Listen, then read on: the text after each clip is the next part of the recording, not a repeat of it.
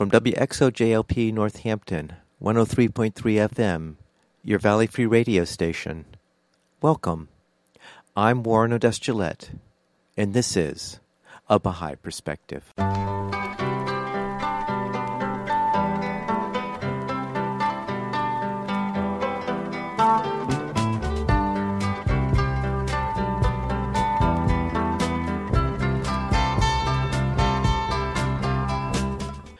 Welcome to A Baha'i Perspective.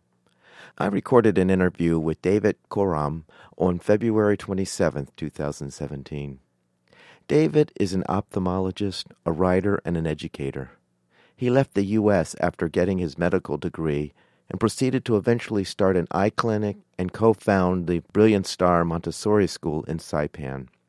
He's written two books and is now teaching at the Townsend International School in the Czech Republic.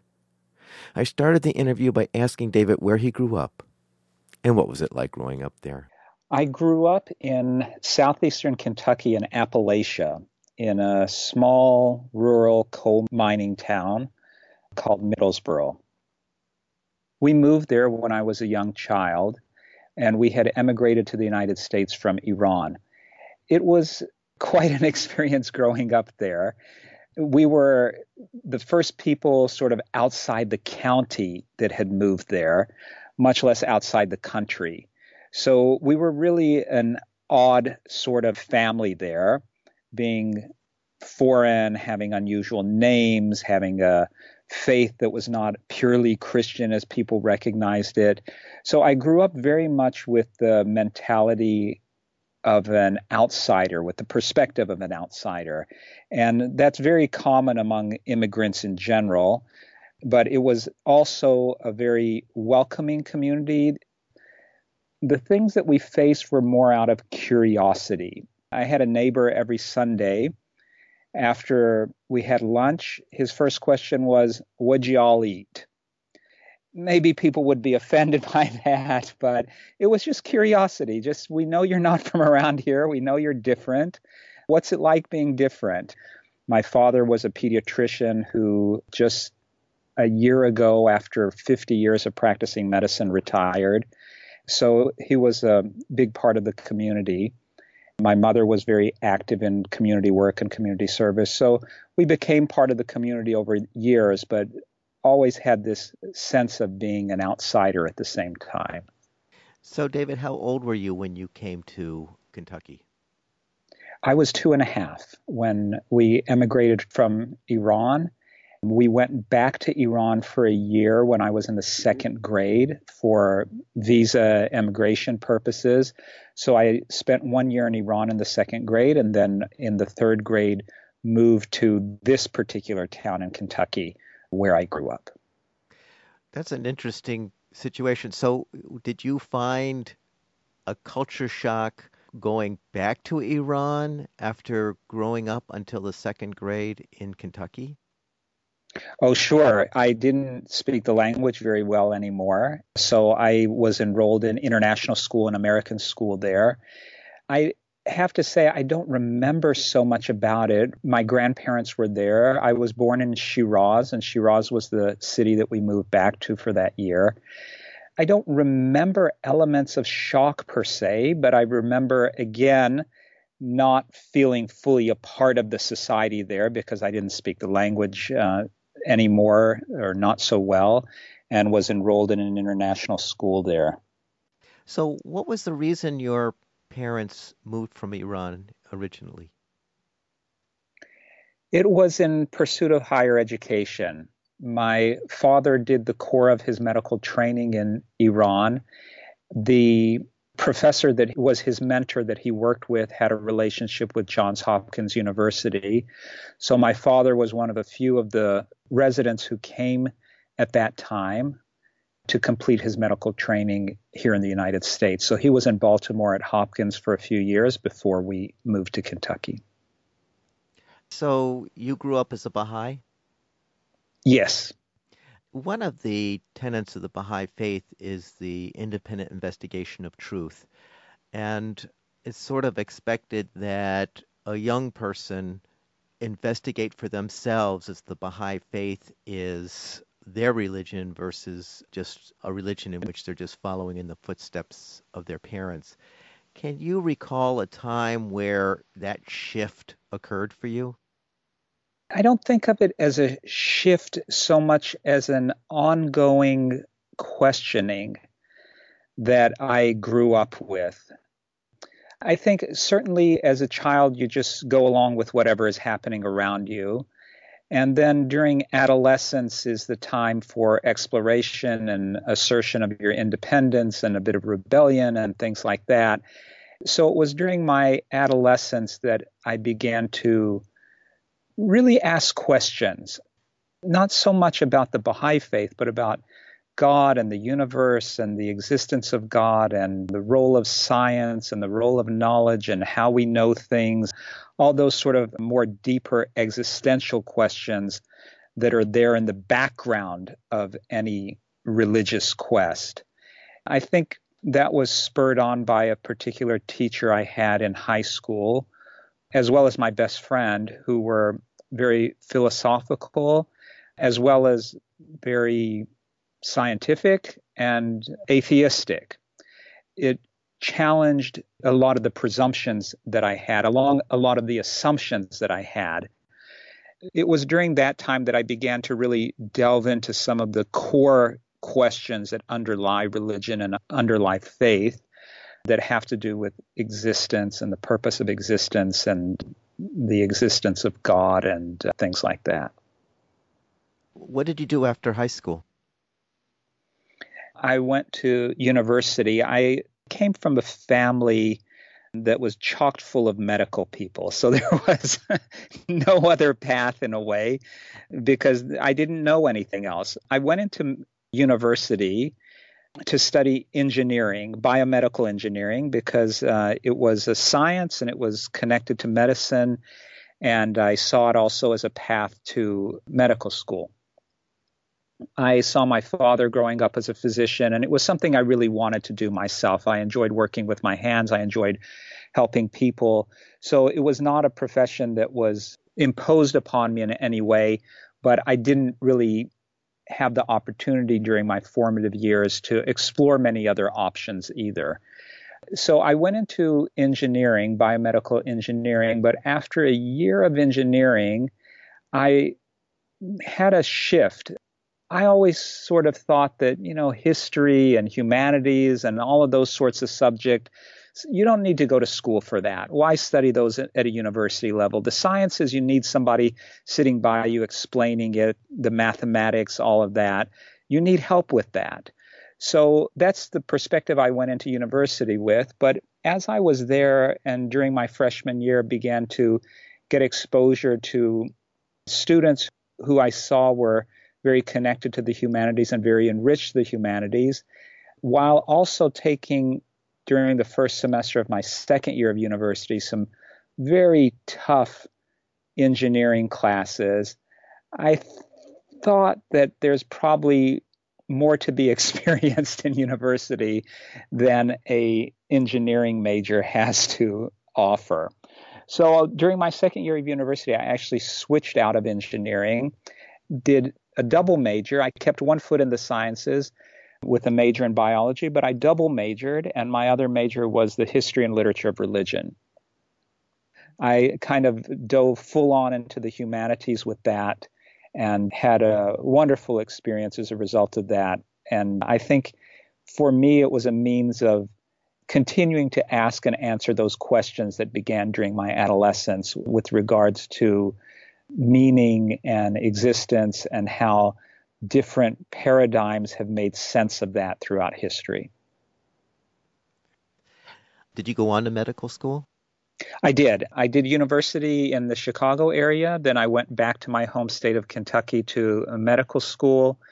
While I was in medical school, decided that I wanted to do ophthalmology or eye surgery, and eventually returned to the Chicago area for my training in internal medicine and ophthalmology, which I finished in 1992.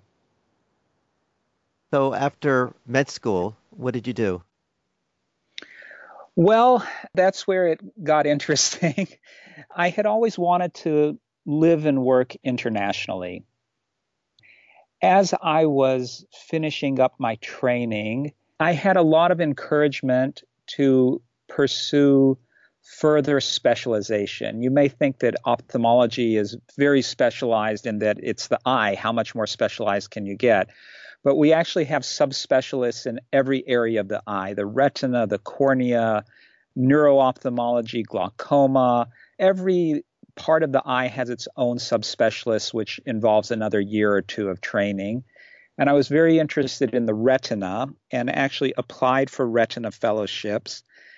But at the same time, was thinking that if I stay and do a fellowship, I could end up getting stuck in the United States because the next thing after a fellowship is to join a practice or to join an academic faculty. So, after a lot of reflection and prayer, I decided that I would forego the fellowship and would leave the United States and seek to practice ophthalmology in an international setting in a place that needed an ophthalmologist. Before we go on, David, sure. why, why did you feel that you didn't want to stay in the United States? I don't know that it was so much a feeling that I didn't want to stay in the United States, but I wanted to work internationally and I wanted to go someplace that needed me.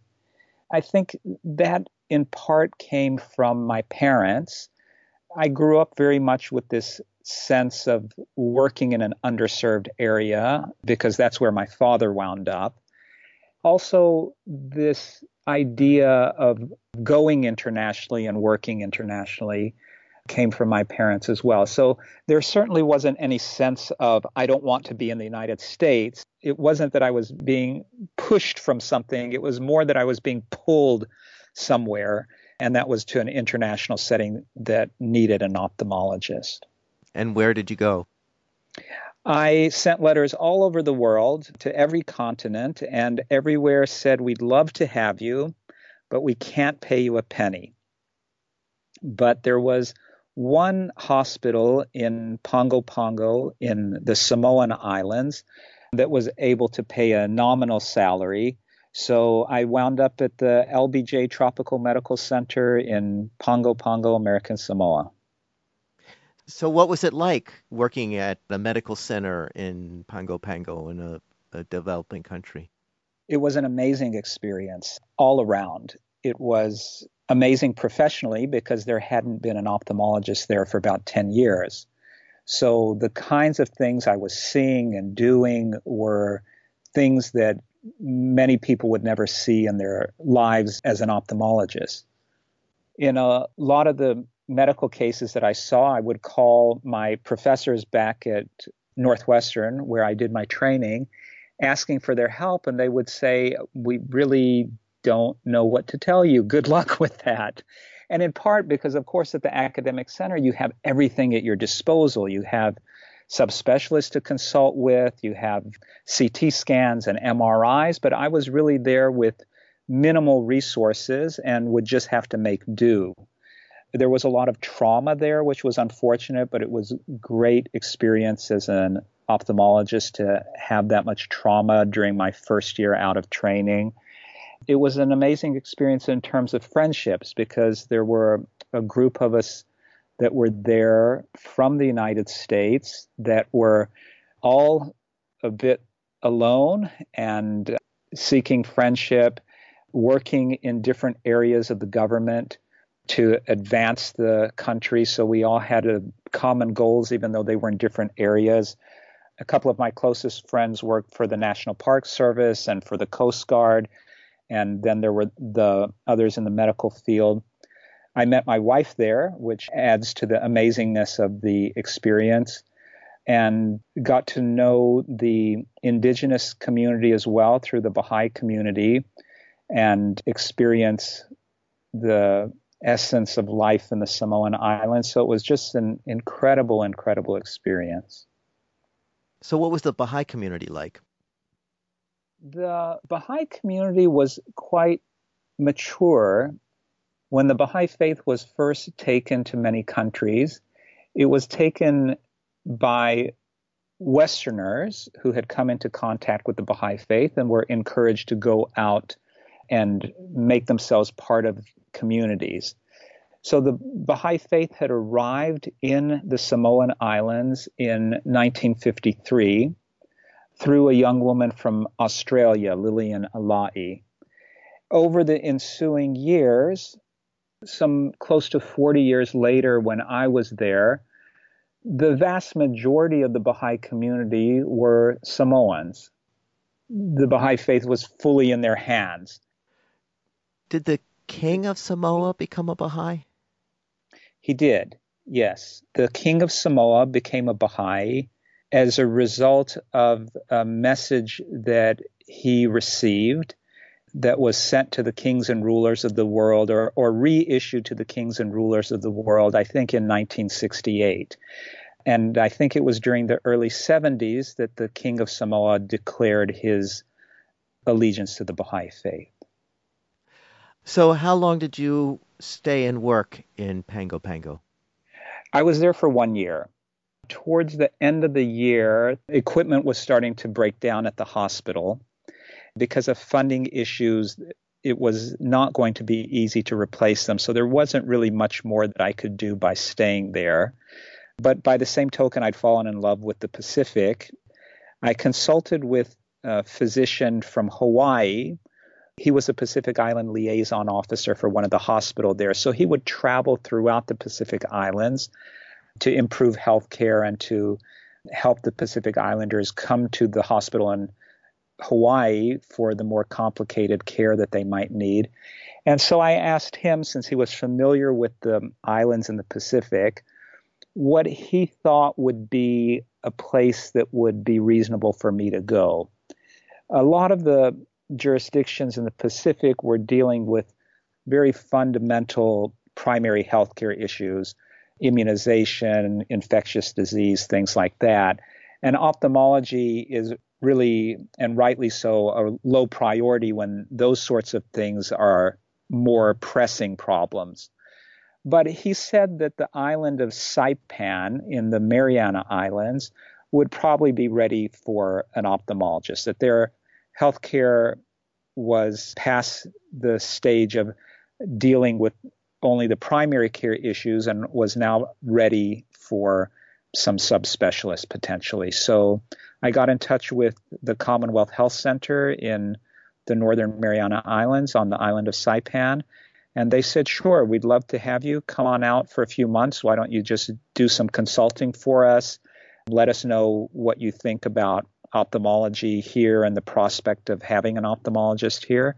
And we'll go from there. So I went out in the fall of 93 to the island of Saipan worked initially as a consultant for the hospital. Eventually, both myself and the hospital thought that it would be a good idea to have a full time ophthalmologist, so they created a position for me.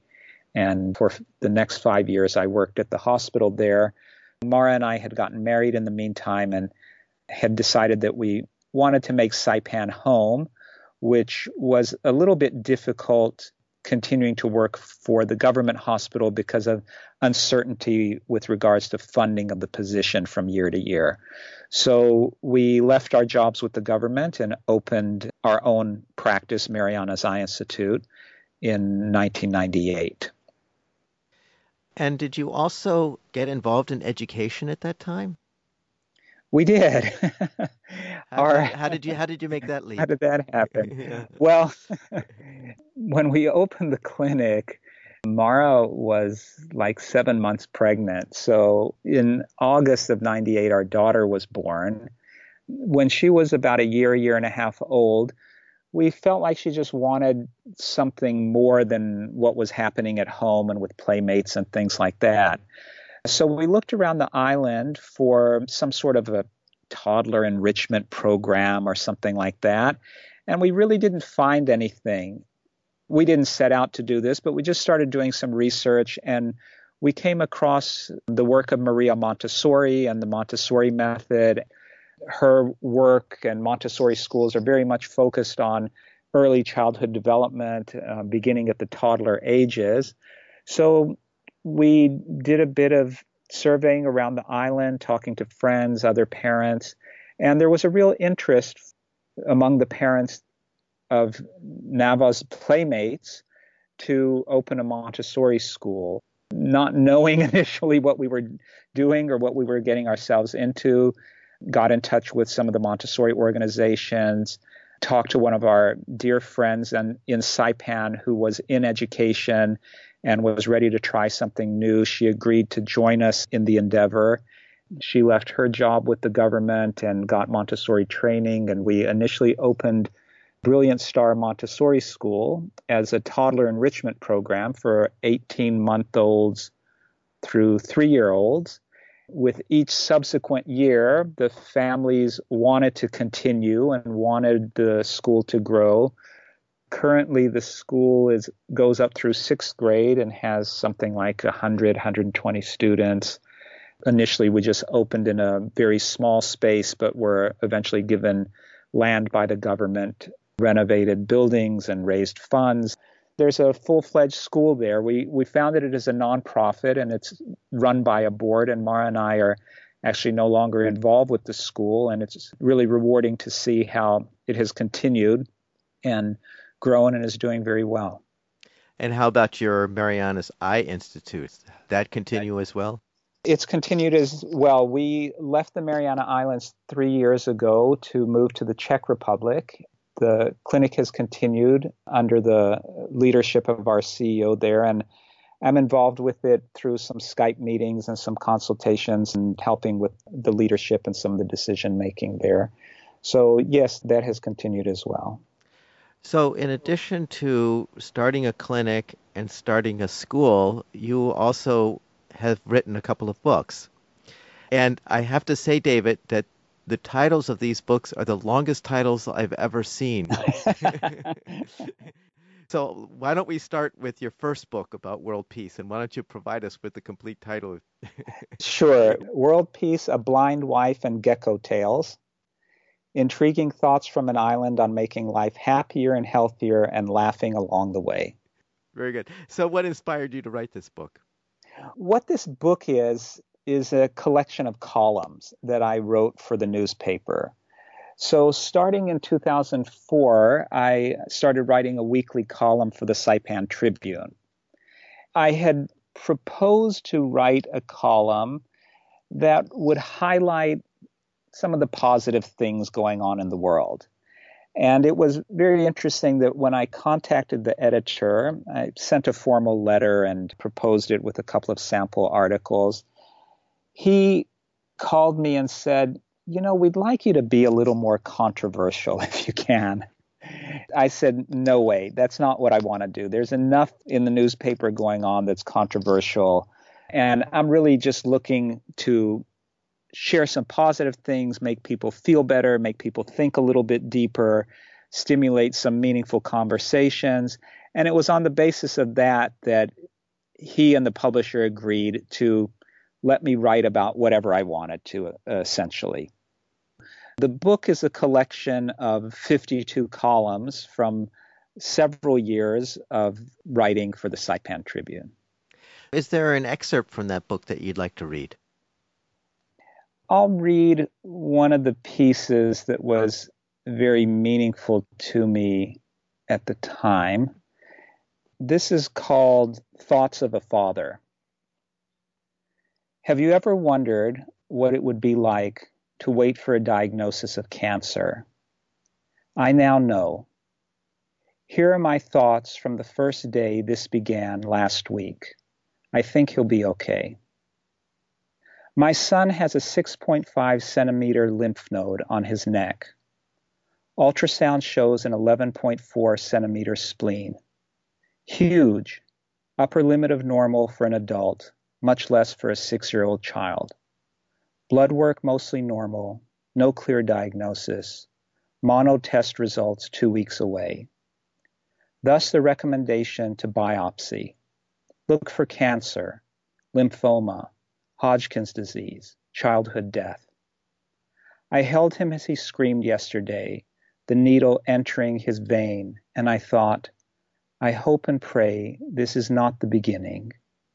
My sweet six year old child, so full of life and joy and determination and creativity and enthusiasm, and lost in his plans to move up from kindergarten to the elementary classroom.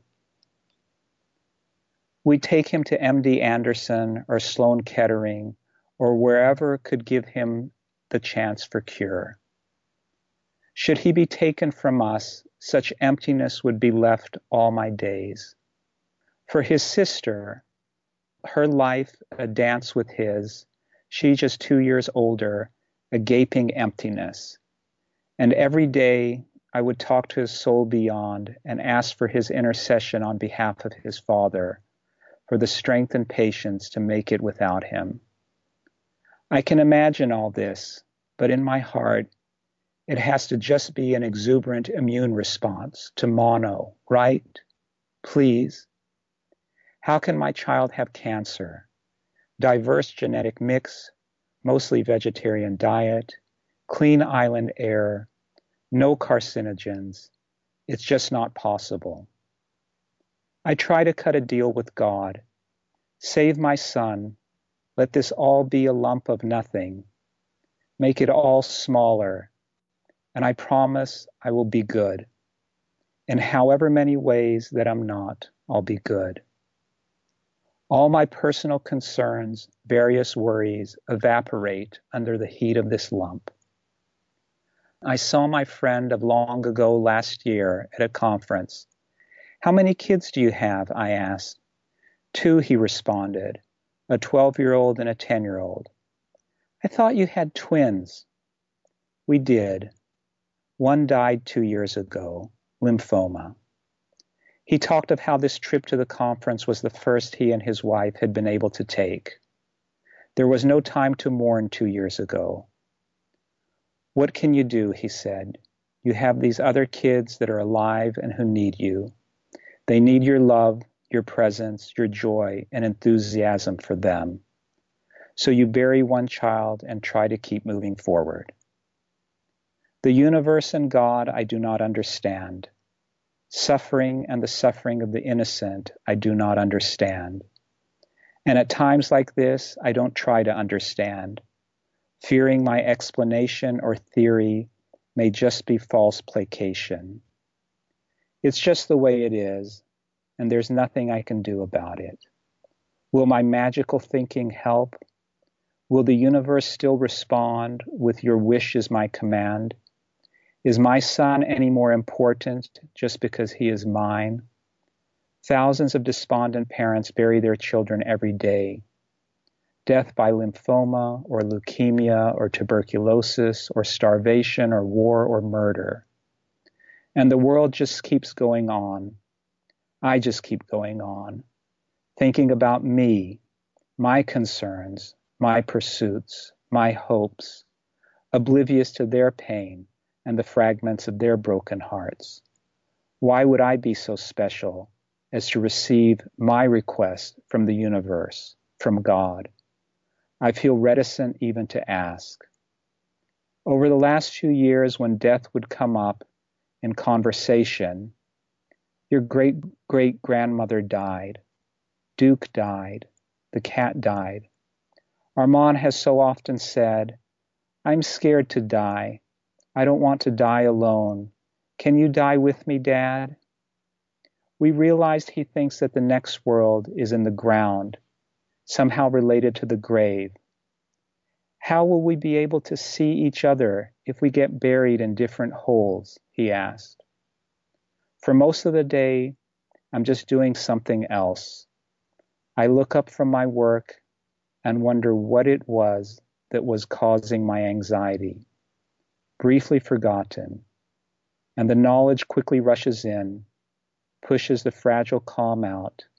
My tears well up, and I sob. What ultimately happened with your son? He got better. Fantastic. What is the Baha'i perspective about life after death?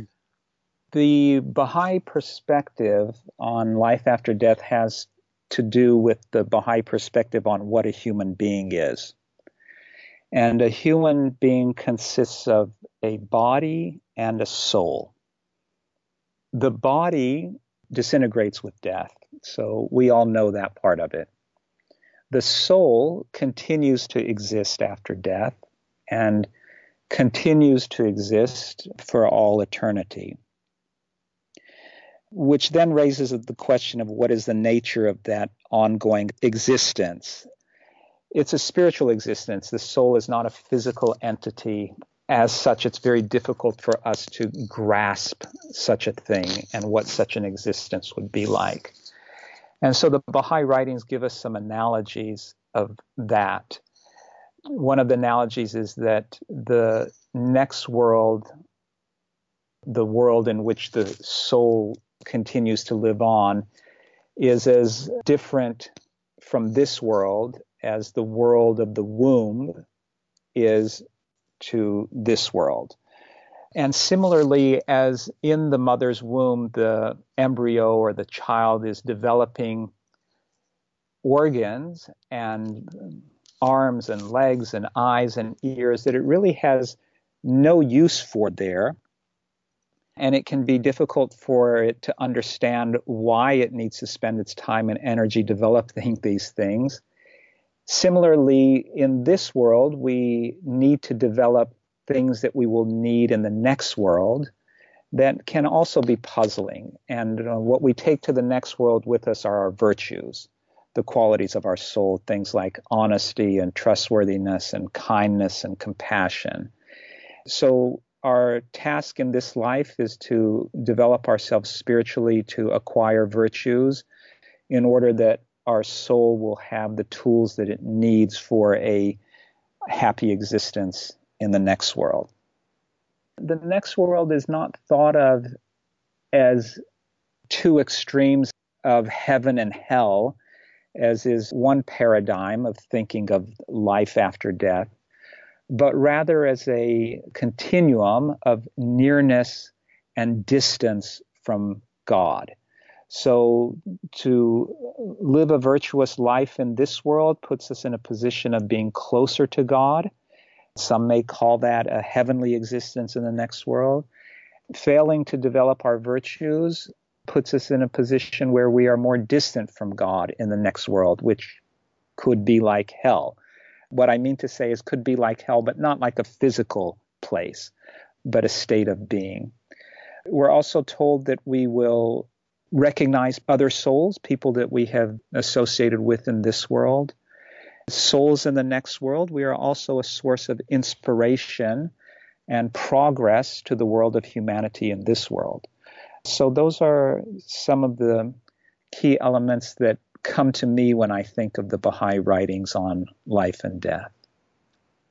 You wrote a second book with another sure, Yes. So, this book is Don't Go Blind from Diabetes an easy to understand guide to keeping your vision for people with diabetes. What inspired you to write that book? Well, primarily we have very high rates of diabetes in the Mariana Islands.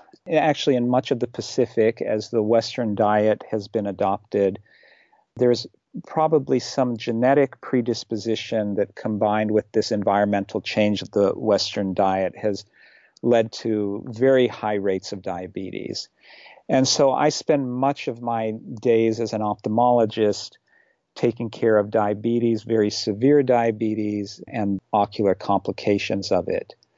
So, what I realized is that many of my patients didn't know really what was going on when I was talking about different elements of the disease, even why they had diabetes and what was going on with that, and how it was affecting their eyes, and what treatments were available, and how it all related to the continuum of diabetic eye disease. I looked around for a resource for them and found that there really wasn't anything. There are a lot of books written about diabetic eye disease, but most of them are written for physicians. So there wasn't a book about particularly that discuss the newer developments in ophthalmology to treat diabetic eye disease. So I decided to write this book for my patients and for all people with diabetes who want to get a better understanding of how to keep their vision, how not to suffer from the ocular complications of diabetes. Does it mostly focus on diet? No, That is at the core, really, it's at the core of not just diabetes, but most of the chronic diseases we face in the West, whether it's heart disease, various forms of cancer. There is just more and more evidence that it's related to diet, and the best diet we can have is a plant based diet.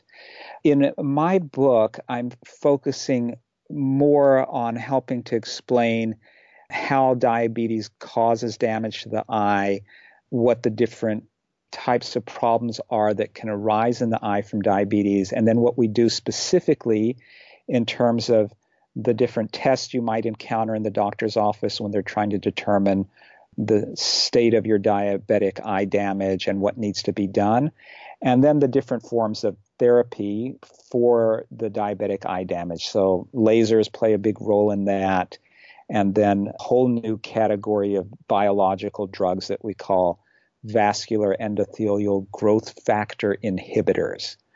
So, it's very specific to what someone who has not taken good care of their diabetes, whose diabetes is advanced and has resulted in damage to their eyes, what we now need to do as ophthalmologists and what they will face as a patient in an ophthalmologist's office and trying to understand how that all fits together for their individual health care. And you had mentioned that a plant based diet being a healthy diet, I think that's consistent with the Baha'i teachings, no? Yes, there are some references in the Baha'i writings that talk about in the future we will have a plant based diet. So, in that sense, it is. The scientific evidence is just huge in terms of the need for that and the need to change for that. The United Nations has also advocated it, as well as the World Health Organization, and there's mounting evidence as well that climate change is perhaps more connected to our appetite for meat based diet than it is to fossil fuel emissions. So there are a lot of good things about a plant based diet, but at the core, at a very personal level, it's the best thing you can do for your health. You left your home in 2014 for the Czech Republic. Can you explain to us why you did that? Sure. so, when we were in the Mariana Islands, our eldest daughter, during her freshman year of high school, her ninth grade year, felt like she just wasn't getting quite what she wanted out of her education and out of her social environment there. So she did a bit of research. She had a friend that was attending a school in the Czech Republic called the Townsend International School. And she got in touch with her friend there, and he said, Yeah, it's a good school. I'm, I'm enjoying my experience here. So we began to look into the possibility of her going there as a boarding student. Now, I went to boarding school myself, and I swore that I would never send my child to boarding school. You so have a good experience. It was a good experience, but I think I felt like at that time there just wasn't the care of the spirit, if that's a good way of putting it. You know, we were 30 guys in a dorm, age 13 to 18, kind of all just taking care of ourselves. There were adults in the dorm, but there wasn't what I felt like sort of tender care of these adolescents in that setting. It was through no fault of the school. It's just that the school was primarily an academic institution. But what we learned about Townsend was that they placed a great deal of emphasis on the emotional and spiritual well being of the students there, particularly the boarding students. And we had known about the school through the years because it was uh, one of the few Baha'i inspired schools. Now, what that means is that it's not a Baha'i school for Baha'is under Baha'i institutions. It was founded by a couple of people who did very much the same sort of thing that Mara and I did with Brilliant Star School was They had the need to educate their daughter after they moved to the Czech Republic from Austria at the time that communism ended. So they opened this school, and by Baha'i inspired, they tried to bring in elements of the Baha'i teachings about this dual nature of man, the need for material education and spiritual education. Also, concepts in the Baha'i writings about what education is. It's a process of mining gems within each soul. The need for material education to be balanced with character education and the acquisition of virtues. So these are all things that are part of the culture of that school and that the school strives to accomplish. So we didn't know very much about it, but we spent about an hour on a Skype call with the director of the school. And by the end of the hour, we felt like our daughter would be well taken care of there. And of course, it was something that she herself wanted to do, and she came to this decision at age 14, which just seemed incredible now that I think back on it. But we decided it was an opportunity for her, and some of the other people that we talked to that had been associated with Townsend over the years said that it would really be a gift to her to allow her to go there. So we sent her to Townsend in the fall of her 10th grade year. And she had a tremendous experience there, a very positive experience. And we decided that we would move the rest of our family there so that our other three children could benefit from that education as well. And in so doing, you became part of the staff of the Townsend International School, right?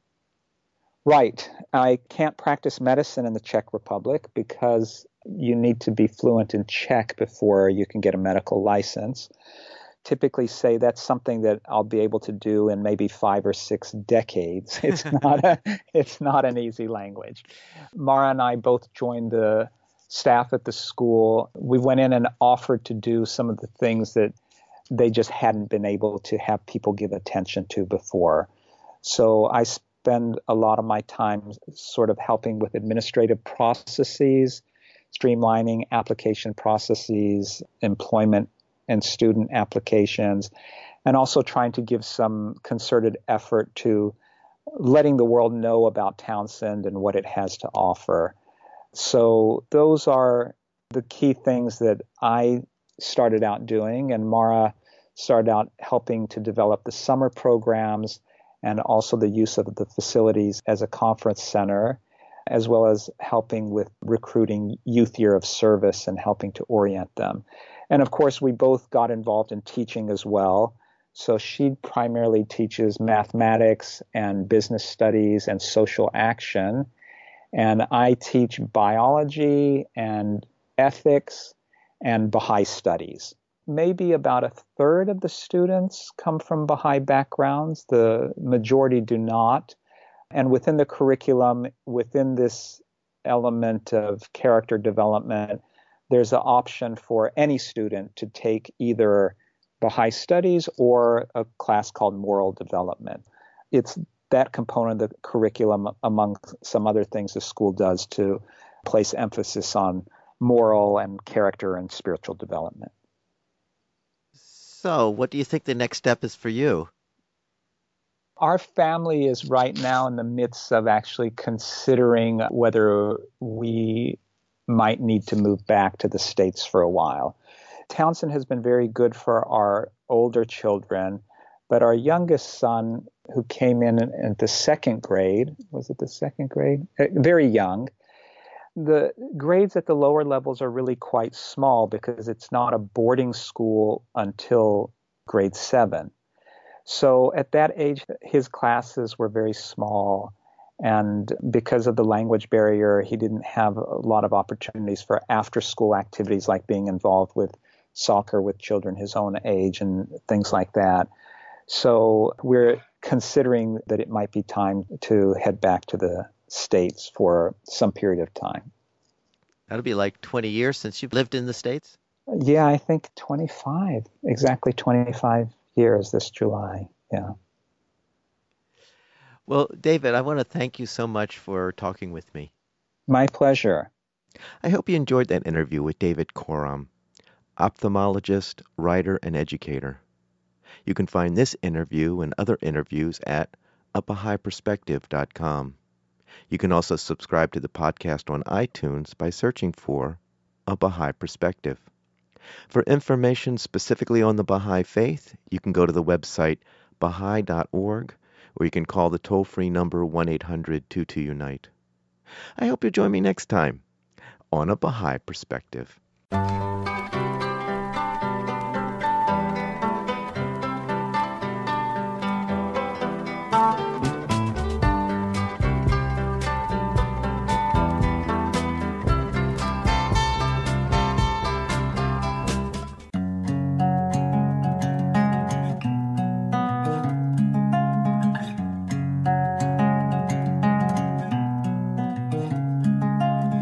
Thoughts must be lofty, your idols luminous, your mind spiritual, that your souls may become. A dawning place for the sun of reality.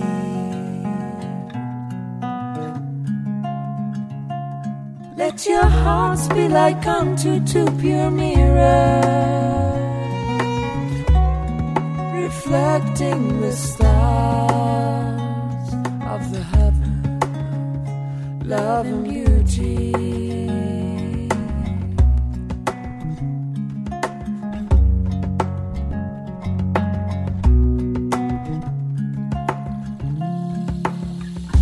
Be like two sweet singing birds perched upon the highest branches of the tree of life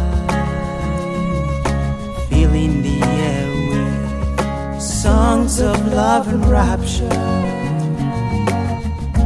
Be like two sweet singing birds perched upon the highest branches of the tree of life, filling the air with songs of love and rapture.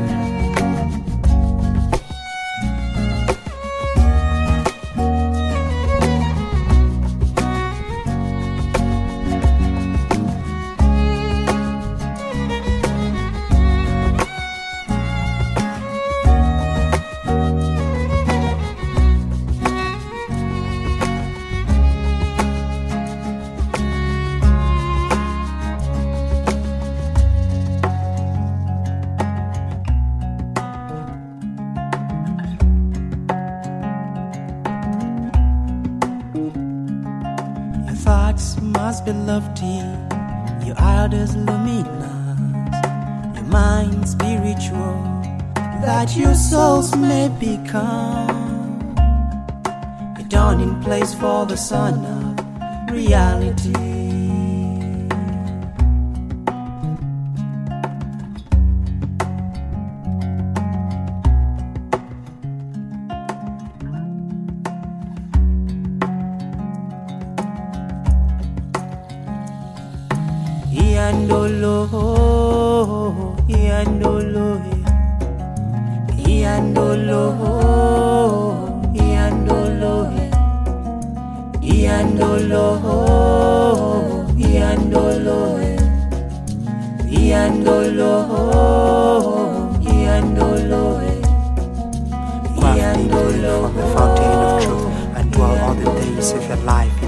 Paradise, in the paradise, in the paradise of glory. Quaff deeply from the fountain of truth and dwell all the days of your life in the paradise, in the paradise, in the paradise of glory.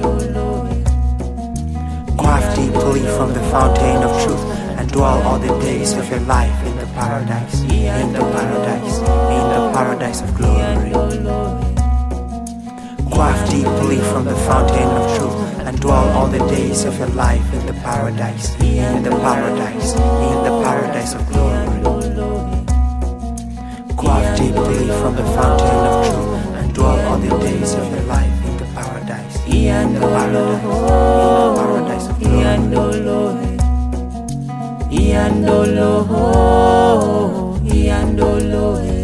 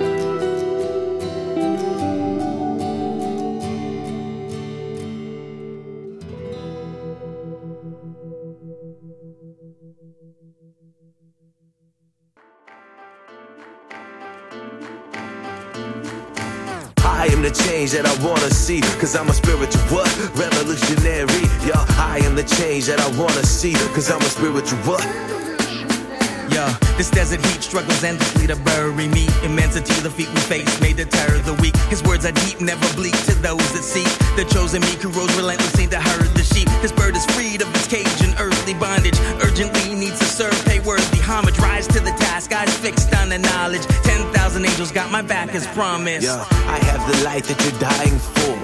I am the strength in the lion's roar. I'm not much different than you, cause I got limits too. But love of my creator has defined my core. And that's the point where I pivot at. So any strength that I'm given, I can give it back. Living at times where the world isn't filled with that spiritual vibe. I'm in the field trying to deal with that. Singing that I am the change that I wanna see. Cause I'm a spiritual revolutionary. I am the change that I wanna see. Cause I'm a spiritual revolutionary. I am the change that I wanna see. Cause I'm a spiritual what? Revolutionary. Yeah, I am the change that I wanna see. Cause I'm a spiritual what? Revolutionary. Hey.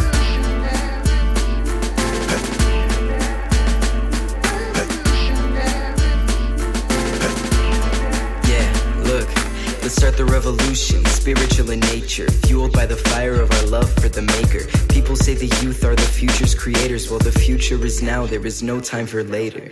But we're lost in a world full of talk. Everybody's ears are always clouded by this dross. We're living in disunity, it leaves us at a loss. I feel like we keep our souls in a box. But now our mission is given, we've got the drive, let's be driven. You see, our spiritual lyrics are paired with intricate rhythms. We'll make a world we envision, invent a new way of living. Through revolution of the spirit, we accomplish his bidding. So let me tell you the things that you're prepared to know. There's gems of inestimable value that you carry, though. Our spirit, no need to keep it buried. So say it with me, I'ma be a revolutionary, yo. I am the change that I wanna see, cause I'm a spiritual what? Revolutionary. Yo, I am the change that I wanna see, cause I'm a spiritual what? Revolutionary. I am the change that I wanna see, cause I'm a spiritual what? Revolutionary. Yo, I am the change that I wanna see, cause I'm a spiritual what? Revolutionary. Spiritual? Revolutionary. When the heroes are named, let them mention she with the strength and deed to swim against the stream. Let them mention he who lives intentionally, whose will won't bend if the end is seen. Let them mention me, let them mention we who give 100% body, soul, and mentally. Let them mention we who serve and bend the knee and pray the blessings of the most flow generously. We who rise and fight to see that justice stands with the voice to answer those who cry What's the plan?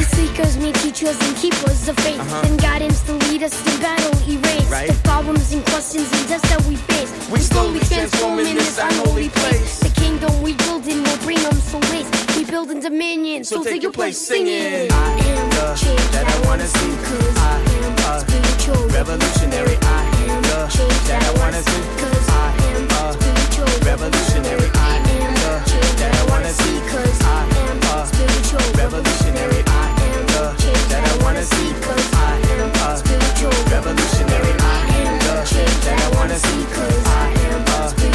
Revolutionary, I am the change that I wanna see, cause I am a spiritual. Revolutionary, I am the change that I wanna see, cause I am a spiritual. Revolutionary, I am the change that I wanna see, cause I am a spiritual. Revolutionary, revolutionary.